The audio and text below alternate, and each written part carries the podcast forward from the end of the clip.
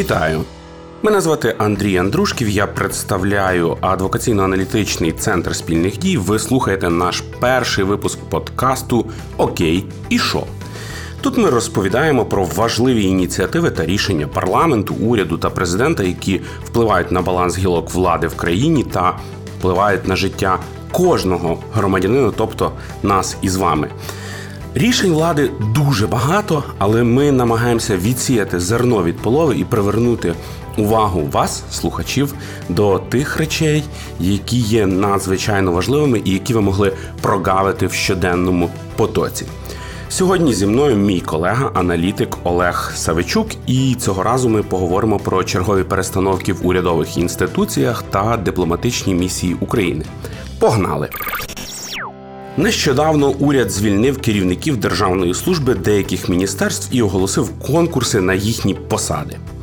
Звільнили Олега Войтовича з посади державного секретаря Міністерства розвитку громад та Олександра Черниха, державного секретаря Міністерства економіки. На їхнє місце тимчасово призначили Ольгу Чепелюк та Олену Бояркіну. Оголосили карантинні конкурси на посади державних секретарів у Міністерстві економіки, Міністерстві закордонних справ та Міністерстві окупованих територій. Це вже не перший випадок, коли Кабмін звільняє держслужбовців та намагається призначити своїх людей на посади. Так відбулося з митною та податковою службами 24 квітня, коли звільнили Нефьодова та Верланова. Згодом міністр Степанов не погодився з результатами конкурсу на посаду голови НСЗУ і вирішив призначити свої конкурси. Що відбувається в кабінеті міністрів та чи має підстави уряд ось так звільняти кого попало, призначати на якихось оновлених правилах? І як це впливає на життя громадян? Олеже, давай розказуй, бо новини, прізвища, посади нічого конкретного не говорять, але є якась чуйка, що за цим всім важливі речі, які потрібно звернути увагу на них. Першу чергу треба розповісти, що таке державна служба в принципі. Державна служба це аполітична структура, яка працює на державу, яка визначає її роботу незалежно від того, яким чином відбуваються вибори, що відбувається в країні, кризи, війни, вибори або інші жахливі речі. І відповідно незалежно від всіх перестановок, воно продовжує існувати, продовжує забезпечувати існування держави. Тобто, це є саме ті люди, які здійснюють так звану інституційну пам'ять з однієї сторони, тобто е, вони знають, як все діє, і вони можуть це реалізувати. А по-друге, е, це ті люди, які забезпечують виконання рішень, тому що рішення виконують не міністри, рішення виконують не народні депутати чи президент, а конкретні люди в конкретних міністерствах. Тобто, якщо використовувати от такий банальний приклад квартири, так, коли ти купуєш квартиру, ти можеш повністю всередині зробити ремонт, ти можеш там купити нову техніку, нову кухню, нові меблі, але в ній є несучі стіни, яких зносити не можна, бо на них все тримається. То отак політична і. А, Держслужбова складова тим і відрізняються. Напевно, що є несучі стіни, на яких все тримається. Можна та погодитись з цим прикладом, але е, кожна влада, яка приходить, завжди намагається державну службу піджати під себе. Тобто вони намагаються звільнити тих державних службовців, яких вони не впевнені, і на їхнє місце призначити своїх. З однієї сторони, це можуть бути якийсь там е, їхній брат, сват, сестра і так далі. Тобто влаштувати рідних з іншої сторони, це можуть бути ті люди, яким вони довіряють. Умовно, ти там не довіряєш державному службовцям якомусь, тому що ти не впевнений, чи він на 100% виконає твоє рішення, ти його не знаєш. Тобто тобі його призначила держава, і ти хочеш його замінити на того, кому ти довіряєш. Дивися, у нас е, була вже е, ситуація е, під час революції гідності.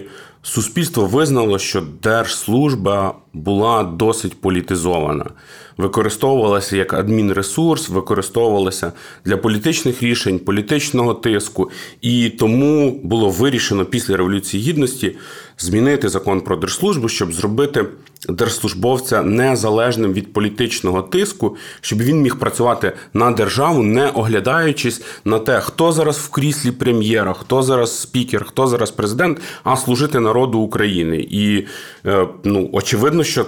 Закон мав би зараз захищати людей, які хочуть служити народу України. Але читаємо ці новини, і є якісь певні речі, які викликають е, таке занепокоєння. Чому так сталося? Е, ну, в принципі, реформа державної служби є одним із наслідків революції гідності. Насправді це було однією з вимог революції гідності зробити державну службу такою, щоб вона працювала незалежно від того, хто знаходиться при владі, і працювала саме на існування держави. Е, так, одразу після революції, вже в переобраному парламенті був ухвалений новий закон про державну службу, який писався з участю величезної купи людей, всіх фракцій, представників, представників профспілок, представників робітників, працівників, всіх, кого тільки хочете. І були закладені там такі певні стержні незалежності державної служби. Відповідно, було заборонено свавільне звільняти державних службовців, було заборонено призначати людей туди без конкурсу. Щорічні перевірки на компетентність державних службовців були введені, і відповідно щорічні оцінки на результати діяльності. Звичайно, цей закон не є ідеальним, тому що він не враховує там багатьох якихось е, аспектів, які виникають в житті, і як, наприклад, от останнім часом, те, що ми чули, що дуже багато державних службовців не можуть звільнити через те, що вони є з однієї сторони неефективними, і треба оновити кадровий склад державних службовців, як казав, наприклад, Ніфіодов. Е, з іншої сторони, нема підстав для їх звільнення, тому що вони є державні службовці, і закон чітко визначає, що там є раз, два, три підстави, щоб звільнити, а просто так прийти і сказати, ти мені не подобаєшся до побачення. Жоден е, керівник е, державної служби не може.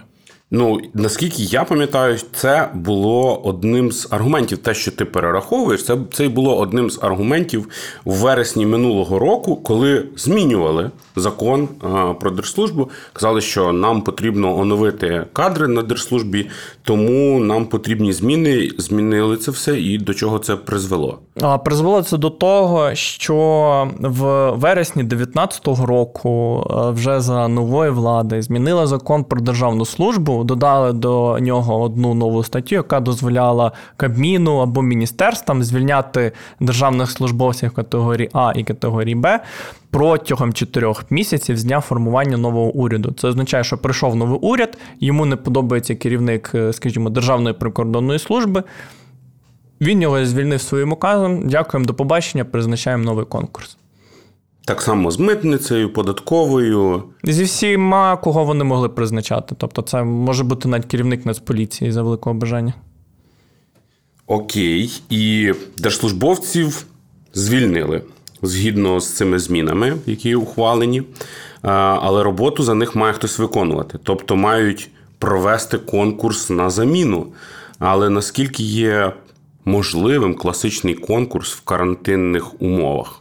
За класичних умов, звичайно, конкурси можна було б провести так більш-менш успішно чи не успішно, все одно там були б е, переможці. Але на час карантину ем, чомусь дійшли згоди, що провести під час карантину конкурси неможливо, тому треба е, укладати спеціальні контракти на проходження державної служби, які будуть тривати на час карантину та на два місяці ем, після нього. Можна сперечатися, чи це аргументовано, чи це не аргументовано, тому що з однієї сторони дійсно карантин, хто буде приїжджати до Києва ем, і здавати всі ці тести, якщо карантин і коронавірус гуляє, і ніхто не хоче виходити на вулицю.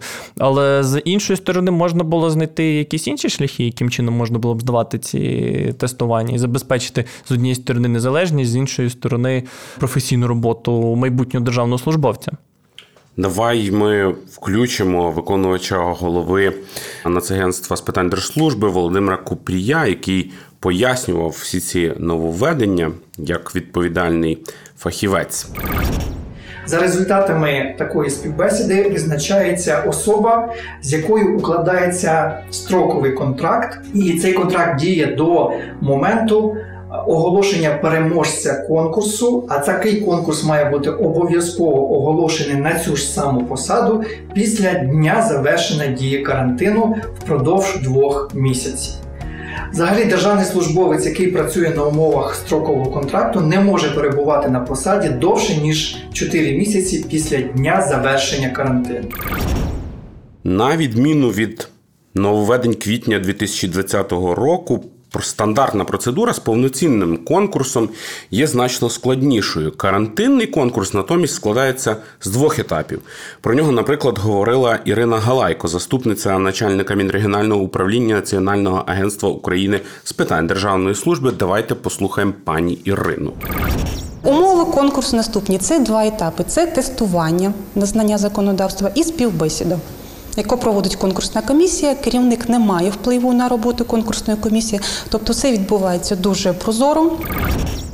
Окей, послухали ми обидвох чиновників з їхніми аргументаціями, з їхніми поясненнями. Давай повернемося до громадян, для, до тих, для кого ми робимо цей подкаст. Чому вся ця історія з карантинними конкурсами має турбувати людей, які живуть в Києві, в Бережанах, Білгород-Дністровську, в Павлограді, в Острозі? Слід розуміти, що склалися два доданки. Перший доданок це нова стаття закону про державну службу, яка дозволяє протягом чотирьох місяців звільняти державних службовців. І друга стаття карантина про укладення контрактів на час е, е, карантину. Виходить, що уряд може звільнити будь-кого і без е, повноцінного конкурсу призначити будь-кого. Тобто втрачається оце. Тобто може звільнити будь-кого, бо працює 4 місяці всього лиш. Так. І оскільки ще й карантин, то це такий джекпот випав їм. Е, та, якраз е, звільняй кого хоч, призначай кого хоч. Е, правда, від цього все одно постраждають українці, пересічні громадяни, тому що знову ж таки державна служба має бути професійною. Саме тому і вводили конкурси для того, щоб перемагали найкращі з найкращих. Ті, хто з однієї сторони мають бажання допомагати державі, з іншої сторони мають достатньо знань і навичок для того, щоб виконувати завдання, які на них покладені. Тут же ж конкурс ніхто не проходить, ніхто не може гарантувати, що ті люди, які стоять на посаді, що вони незалежними, що вони достатньо компетентними для того, щоб виконувати свої завдання. Ну і по факту, е, ми, як громадяни, навіть е, не будемо мати результатів е, цих тестових завдань, як ми це дізналися свого часу по Савченку, коли були оприлюднені його, його результати, і громадяни дізналися наскільки потужним був е, кандидат на посаду голови Миколаївської ОДА. Ну це ж е, окреме питання по тому, яким чином конкурси мають проводитися, публічно, не публічно, які завдання там мають бути і так далі. Той приклад, який ти називаєш, це звичайно кричущий приклад того, що конкурси в тому вигляді, в якому вони існують, наразі не дозволяють об'єктивно оцінити кандидатів і точно сказати, що перемагають найкраще. Тобто, все одно лишається такий елемент, кого хочу, того й призначаю. Окей.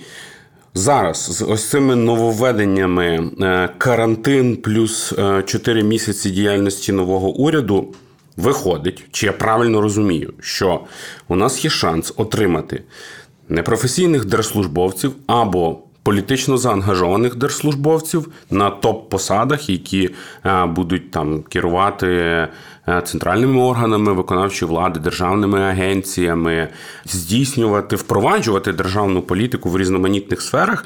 Або ми можемо отримати два в одному. Це будуть некомпетентні, політично заангажовані люди. То питання моє логічне з цього випливає наскільки правильним Є от таке рішення влади проводити такі конкурси і потім призначати за результатами таких конкурсів на посади людей, які е, працюють з мільярдними бюджетами, робота яких впливає на мільйони громадян е, України. Е, насправді є ще одна дуже велика проблема, е, про яку ти не сказав. Це те, що нівелюється інститут державної служби і бажання людей, в принципі, йти працювати на державу.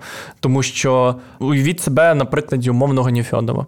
Ви подалися на конкурс на посаду керівника центрального органу влади. Вам для цього треба пройти купу перевірок, подати декларацію, відповідно всю цю інформацію знайти, подати, пройти тестування, пройти співбесіду, щоб вас потім на кінець то. Ем, призначили, плюс, безумовно, пройти спеціальну перевірку. Тобто це займає купу часу, купу енергії, сил, знань і так далі. Ви все це пройшли. У вас це зайняло там, умовно 2-3 місяці. Ви пішли на свою посаду на кінець, то починаєте там щось робити. Приходить новий уряд, каже, ви не справилися зі своїм завданням, до побачення. Ну, як ви себе відчуєте на цій після цих новин? Зрозуміло, що ви будете розчаровані, і так само будуть розчаровані інші люди, яких будуть звільняти. Вони не настільки відомі, як пан Ніфьодов, але абсолютно так само подібні інститути застосовувалися стосовно них. Відповідно, люди, які бачать, що е, у вас будь-який момент можуть звільнити, і ви не захищені нічим, і можете бути звільнені з будь-яких підстав, і вам ніхто нічого не зобов'язаний пояснювати, просто не будуть йти на державну службу. Який тоді сенс? Який сенс е, тоді в цьому інституті, якщо політично заангажовані керівники міністерств можуть вас просто позбавити посади? Тому у нас і є кадровий голод, про який каже президент, і його найближчим часом неможливо буде подолати, тому що люди не бачать абсолютно ніякої мотивації йти туди працювати. Так само, як і з міністрами е, нового уряду е, Дениса Шмигаля, які не пропрацювали і місяця. Денис Шмигаль під свою відповідальність подав ці кандидатури, парламент їх затвердив, і вже через місяць він подає прохання про те, щоб їх звільнити. Ну, це непослідовно з однієї сторони, з іншої сторони, непрофесійно. А стосовно того, правильно чи це неправильно, е, це напевно покаже час. Ем, наслідки подібної політики ми побачимо після карантину. Питання буде, як будуть проводитись нові конкурси, що люди, яких за позаконкурсною процедурою провели на посади, робили, чи вони ефективно працювали, чи ні. Так що ми тільки після карантину побачимо. Може, навіть ще пізніше. Е, вся ця історія показує Україну в такому негативному світлі, зокрема, якщо дивитися на нас з заходу, тому що в угоді про асоціацію ми обіцяли, що у нас буде професійна політична державна служба, і це е, буде створювати ризики для роботи України з європейськими інституціями, е, які ще окрім європейського нашого вектору співпраці з європейськими інституціями, які ще є ризики в звільненні та такому звільненні і проведенні карантинних конкурсів, які зараз відбуваються. Ну, в принципі, як ми вже казали, це узалежнення державної служби, перетворені з професійного політичного органу в а, політичний підконтрольний конкретним політикам а, орган, який може впроваджувати незаконні неконституційні рішення, тому що знову ж таки це і ті люди, які можуть бути залежними і можуть впроваджувати такі політики. Це можуть бути люди, які будуть робити все без питань, і зможуть у разі, якщо буде обрана нова влада, саботувати рішення вже нової влади. Це фактично такий механізм, який дозволить заблокувати роботу нового уряду, тому що новий уряд вже після карантину після зміни влади, скажімо, навряд чи за розумної політики буде мати повноваження таким чином впливати на державну службу. Тому що, е, як на мене, то оцю статтю, яку якою доповнили закон про державну службу, нова влада мала б е, ліквідувати. Після наступних виборів маєш на увазі? На, насправді найближчим часом. Чим раніше це буде зроблено, тим напевно краще. Окей, але з іншого боку, Неодноразово читаємо там в матеріалах журналістів-розслідувачів або в якихось інтерв'ю молодих реформаторів, які приходять на посади. Вони говорять, що ну є певний відсоток людей на державній службі, які обіймають певну посаду або працюють в певному секторі довго-довго, і які створюють перешкоди для провадження змін в конкретній сфері може навіть е, не публічно бути корупціонерами, тобто мати якийсь зиск від обіймання посади, але це неможливо довести. То як? На твою думку, мало би бути облаштоване нормативно-правове поле, українські закони, щоб з одного боку можна було би звільняти таких людей, чи, чи потрібно звільняти таких людей щоб впроваджувати якісь зміни, чи ні, державна служба має бути захищена, і там сидить якийсь жук-короїд, який в своєму секторі вигризає все для себе, нічого для держави, але закон його буде захищати. Це дійсно проблема, яка зараз визначена законом, бо не так багато підстав е, виписаних, які б дозволили звільнити державного службовця. Але це питання е, співвідношення, на що ми готові піти для того, щоб е, з однієї сторони захистити державну службу і не дати її політизувати, з іншої сторони, дозволити звільняти державних службовців, ті, які неефективно роблять свою роботу, і є так званими корупціонерами. Зараз закон про державну службу визначає не так багато підстав для того, щоб звільняти державних службовців. Серед них є, зокрема, двічі негативна оцінка щорічного результату діяльності, і друге це вчинення злочину.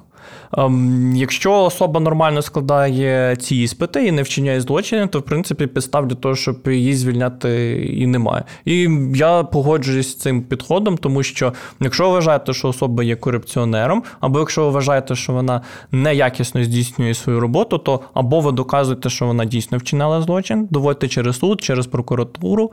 А якщо вона є некомпетентною, то хай вона доведе свою некомпетентність під час щорічного оцінювання. Якщо Треба вона... довести її некомпетентність Ну, вон- під час оцінювання. Ну, вона сама здає е, тестування. Якщо вона проходить, то в чому проблема? Тобто це досить суб'єктивно казати, що людина вам заважає, що людина там е, злочинець і так далі. А якщо немає рішення суду, то які підстави звільнення? Це ті проблеми, з якими стикаються всі, коли ем, звільняють так званих корупціонерів, злочинців з посад. А потім виявляється, що складу злочину нема, що ніхто нічого не робив. Людина вже звільнена, її через суд поновлюють на посаді. Вона не може поновитися на посаді, тому що там вже є якась інша особа. І при цьому з державного бюджету їй виплачуються кошти за вимушений прогул. Відповідно, ще громадяни України платять за незаконні рішення про звільнення з власних кишень. Так, і наскільки я пам'ятаю, ти такий е, колапс був е, з керівником Державної служби надзвичайних ситуацій, якого е, арештовували на Кабміні Яценюка, е, прямо в наручниках виводили, а потім через певний період часу він поновився. І ну, там вже була інша особа, але через суд е, то попередній керівник довів, що його звільнили неправильно, і він ніякий не корупціонер. І ми з своїх податків там значну суму платили цьому пану. Це взагалі дика ситуація конкретно з цією особою, тому що її затримали під час е, засідання уряду. Звинуватили в корупції. В суді корупцію ніхто не довів, е, поки що, принаймні, можливо, рішення суду буде найближчим часом, але поки що його нема. Особу звільнили безпідставно, тому що немає рішення суду про те, що вона злочинець. Е, Вона поновилася на посаді. І міністр внутрішніх справ офіційно каже, що він не допустить цю людину до посади, тому що вважає його злочинцем. Е, А як же ж закони, як же ж верховенство права, як же ж конституція? То якщо особа може сказати, «Е, мені не подобається, я не пущу тебе на, на твоє робоче місце. Мені все одно, що там каже суд, ну, про яку професійну роботу державних установ, сталість політики, професійність цієї влади ми можемо говорити. І влади, в принципі, можемо говорити, якщо е, е, міністр дозволяє собі так нівелювати рішення суду, так нівелювати, в принципі, правову систему України.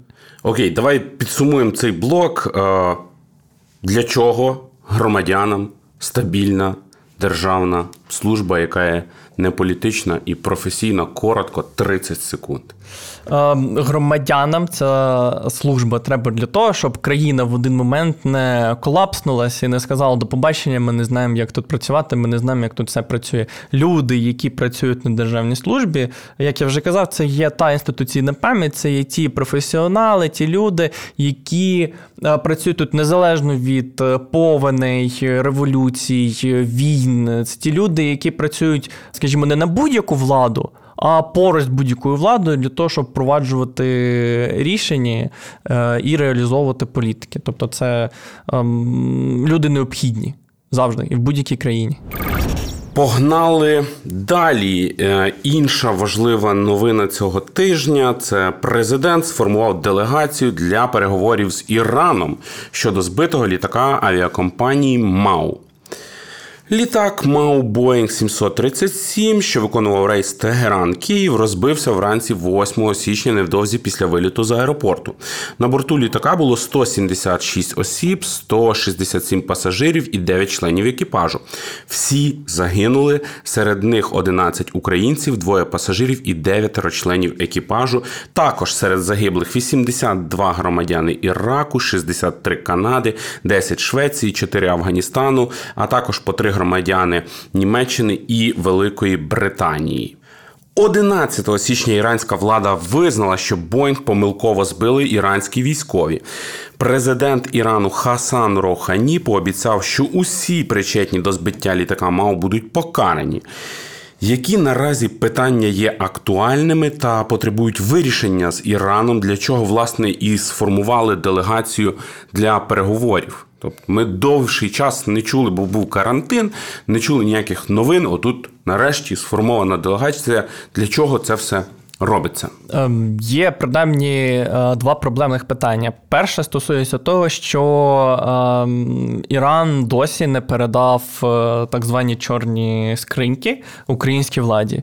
Ем, Різні причини лунають, чому він це не робить. З однієї сторони, він каже, що це може бути через коронавірус, з іншої сторони, через якісь політичні чинники і недовіру там до певних інституцій. Тому те, що останнє було, це те, що Іран е, можливо погодиться передати бортові самописці е, Франції, а не Україні, хоча е, літак є український. Через це Володимир Зеленський в інтерв'ю канадському виданню вказав, що у разі, якщо Іран не буде слідувати своїм міжнародним зобов'язанням, а саме співпрацювати по розслідуванню цього випадку, на самому розслідувати, максимально допомагати і публічно обговорювати і пояснювати, що відбувається, то Україна буде змушена звернутися в міжнародні інстанції, вимагати розслідування, вимагати покарати винних. І для того, щоб запобігти такі застосуванню міжнародних е, карних інституцій, е, притягання е, все ж таки іноземної країни до відповідальності, ймовірно, що якраз і була сформована ця делегація. Тому що переговорний спосіб значно легший, ніж застосування адвокатів, міжнародних суддів, залучення купи експертів. Тобто, це ще треба буде доводити купу часу, притягувати винних до відповідальності, відповідно, навряд чи ти ж не зможеш притягнути винних до відповідальності, тому що вони будуть перебувати за кордоном, вони будуть перебувати в Ірані, і навряд чи вони колись е, вийдуть. Тому такий от переговорний метод є е, і може бути значно ефективнішим ніж е, судові інстанції. Давай ми включимо пряму мову Володимира Зеленського, його заяву буквально одразу після катастрофи 11 січня. Ми також домовились про початок спільної роботи з розшифровки двох бортових самописців чорних скриньок. Ми домовились про повну юридичну та технічну взаємодію, включаючи питання отримання компенсації. Ми домовились, що ніхто не відкрутиться. Ти вже сказав, Олеже, про те, що переговори дадуть можливість уникнути самих судів, які можуть дуже довго е, тягнутися і е, не мати тих наслідків, на які надіються громадяни, і на які надіється українська авіакомпанія. Е, ще може є якісь певні аспекти, чому формування цієї делегації, проведення переговорів потрібно саме зараз, півроку почекали. Може, ще треба почекати було півроку. Ймовірно, що тут було питання дипломатії, все ж таки, це зовнішні зносини з іноземними країнами, де, як правило, все ем, існує на основі взаєморозуміння і допомоги один одному. Тобто, якщо щось десь е, відбулось, е, там хтось збив літак, чи, можливо, там десь за кордоном врізався е, автобус з туристами іноземними, і люди постраждали, то країни, як правило, один одному допомагають для того, щоб підтвердити свій авторитет міжнародний або не погіршити його, принаймні, а по-друге, допомогти сім'ям жертв. Видно, що е, ситуація прямує таким чином, що ем, або переговори зараз е, починаються і закінчуються чимось успішним, або, або суд.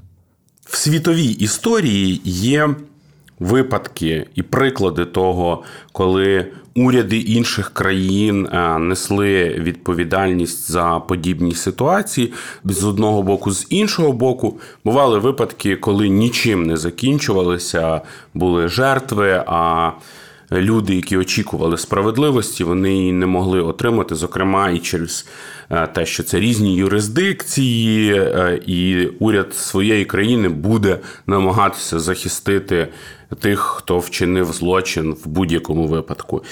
У мене питання: які важелі є от в Україні, як в держави, щоб притягнути винних до відповідальності і дізнатися правду про пуск цієї ракети і чому це відбувалося, в яких цілях? Е, є два методи тиску на державу в такому випадку. Перший е, метод це дипломатичний, другий правовий. Про правовий ми вже пару слів казали, що якщо держава не виконує взятих на себе зобов'язань, не розслідує або е, спеціально збивала літак з е, цивільним населенням, то керівництво цієї держави або осіб, які прямо були е, залучені до е, такої трагедії трагедії мають притягнути до відповідальності. Інший вид тиску це дипломатичний. Тобто те, що Україна може застосувати стосовно Ірану, це казати усім: подивіться, Іран збив літак. Визнав це офіційно. Це зробили Збройні сили цієї країни. Вони не співпрацюють з нами, вони не передають бортові самописці, е, не довіряйте цій державі, тому що в разі чого вона зіб'є ваш літак і і ви нічого не отримаєте, нічого не доведете. Відповідно, Іран понесе е, санкції з точки зору е, права. Відповідно, там будуть якісь обмеження і економічні, і на співпрацю з іншими державами, і якісь інтеграційні. І так само дипломатичні держави не захочуть співпрацювати з країною, яка е, здійснює подібні акти. Дякую тобі, Олеже. Тут, звісно, можна далі багато чого цікавого говорити з цього приводу, тому що е, збиття на територію України з Бука. Е, літака з величезною кількістю пасажирів за участі Російської Федерації чомусь не стримує е, від участі в проектах Nord Stream інвесторів і багато інших речей. Але я думаю, що це тема для для якоїсь е, зовсім іншої розмови, коли ми детальніше там будемо розглядати, як працює українська дипломатія, якими нормативно-правовими актами вона керується, наскільки робота дипломатичної служби важлива для громадян України і чому потрібно звертати на неї увагу. Я хочу подякувати всім, хто нас слухав. Це був перший подкаст про рішення ключових державних органів України. Ми говорили про ті рішення, які були ухвалені урядом і президентом цього тижня. І подкаст наш називається Окей, і що. Тобто ми говоримо про рішення і намагаємося роз'яснити, пояснити, а як воно впливає на вас, дорогі слухачі. В коментарях залишайте свої відгуки. Нам це дуже важливо для подальшої роботи. З вами були Андрій Андрушків та мій колега. Олег Савичук. Якщо сподобалося, то поширюйте його на ваших платформах, соціальних мережах. Діліться подкастом з друзями. Дякую за увагу і до зустрічі вже за тиждень в подкасті Окей і шо.